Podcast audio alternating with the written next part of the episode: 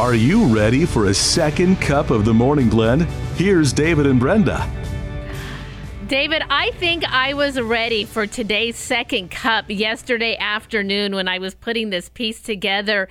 It was really fun to hear uh, on Wednesday one of our wonderful priests, Father King, down at St. Uh, uh, Thomas More, mm-hmm. just down the road here from Mater Dei Radio. It was a Collins, kind of a surprise yeah. guest. It wasn't even planned.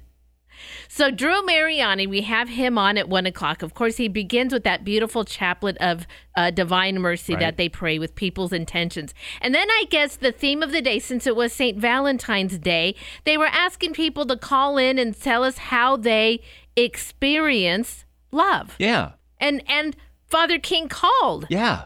And this was just a great setup. And of course, I think they probably got him to the top of the list because he aired. And so if you were listening at one o'clock, and it was towards the end of the hour, so mm-hmm. it was about 150, something like that, you would have heard Father King's story about how he experienced love. This falls right into today's idea or National Day of Random Acts of Kindness. Right. So here's Father King from Drew Mariani. Father King is listening in Portland, Oregon. Can't wait to hear from him. Hey, Father, good afternoon. Good afternoon. Uh, and my my uh, expression of romance, hearing this from a Catholic priest, might sound rather strange. so let it. me clarify before before any of the newspapers get online and start putting a, a program together. Um, I was fair, I was new to my uh, back to my diocese. I served in the United States Air Force as a chaplain for many years, and in 2015 I retired and was sent to my current parish, which is a parish with a school. Um, and you know, I didn't know any parishioners or anyone in the parish per se, other than I was here, I was serving them, doing what I was supposed to do. And Easter came around, and one of the parents, parishioner parents, uh, said, "Well, are you going to be home around one o'clock in the afternoon?" I'm sure. I said, "I usually just go home on Easter." And relax and then I take a nap and try to get something to eat. And I said, okay, well, we're going to stop by something. Okay, they want to pass by to say Happy Easter, blah, blah, blah.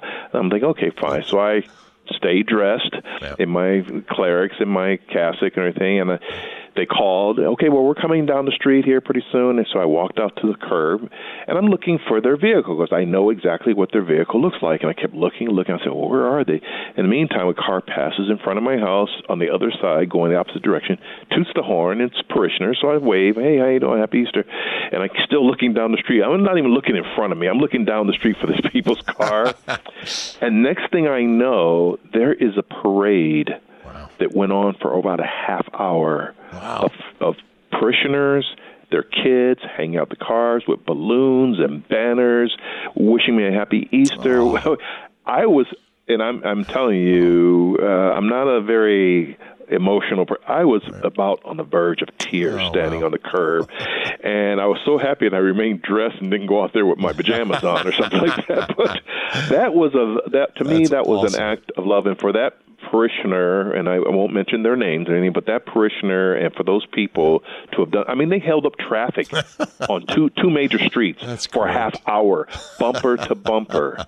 I was deeply moved. That was a probably the best expression of love I've experienced. Uh, it's such a great story too, because it's so, not about you know getting something that's material. You know, right? Right. It really, I, mean, I wish other people would do that for their priests, because I think oftentimes parishioners, Catholics, we forget about right. our priest when it comes to various holidays, especially something like, you know, Valentine's Day. Cause we always think about romantic love, yeah, and it's so not true. about that. Yeah.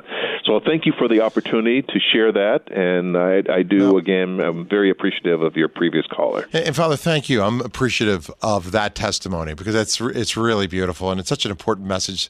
I have a lot of friends who are priests, and they tell me it can be lonely at, at times. And to, to, Father King's point, uh, invite him to dinner, invite him to your home, invite him on that trip, right? Or show what, what a beautiful gift to give this priest. You know, you didn't buy him a gift certificate somewhere. You gathered everybody together and said, Father, we love you, and we're going to shut down two streets and we're going to show you. And what, what a gift that is, and what a memory uh, he'll, he'll always have. I'm so grateful. And above all, pray for your priest. Oh wow! What a what a great story. Uh, That is just an amazing story. And I think when it was live, because of course we hear the broadcast throughout the day here in the station, I think Patrick was yelling from downstairs and we turned everything up. And of course, thank you to Aaron. He was able to get the clip pulled from Drew Mariani's website. Oh, thank you, Father King, for that story. That's beautiful. Mm, yeah, and again, we're we're we're airing this because it, it just fits right in with the theme of today, which is National Random Acts of Kindness Day. And so, as we started the show, we were mentioning what can you do today as a random act of kindness for someone, s- people, whomever the case may be. Here's an opportunity to kind of consciously say to yourself, you know what? It's Random Acts of Kindness Day. I'm going to do something.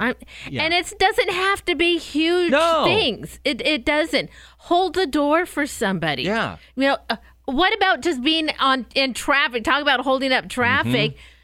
Uh, You don't just Mm-hmm. Yeah. let somebody in real easily. G- give them a wave of the hand. Everybody's just trying to get to and from work or home safely, so you can be kind on the road too. It works there. We were talking to someone, I forget who it was, in an interview a while back, and we were talking about the homelessness issue in in the Portland area, and of course in many cities around the country, and how meaningful it is sometimes just for a smile To be s- seen. to be seen, to s- Exactly. to say hello.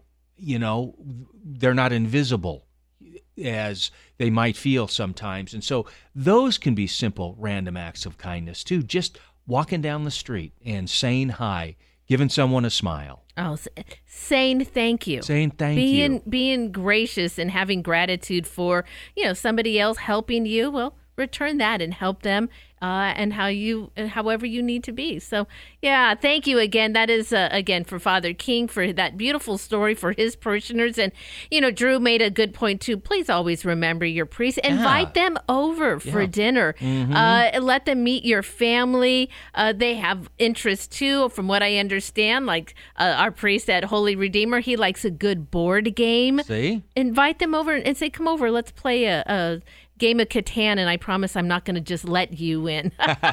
That's right. It's going to be competitive.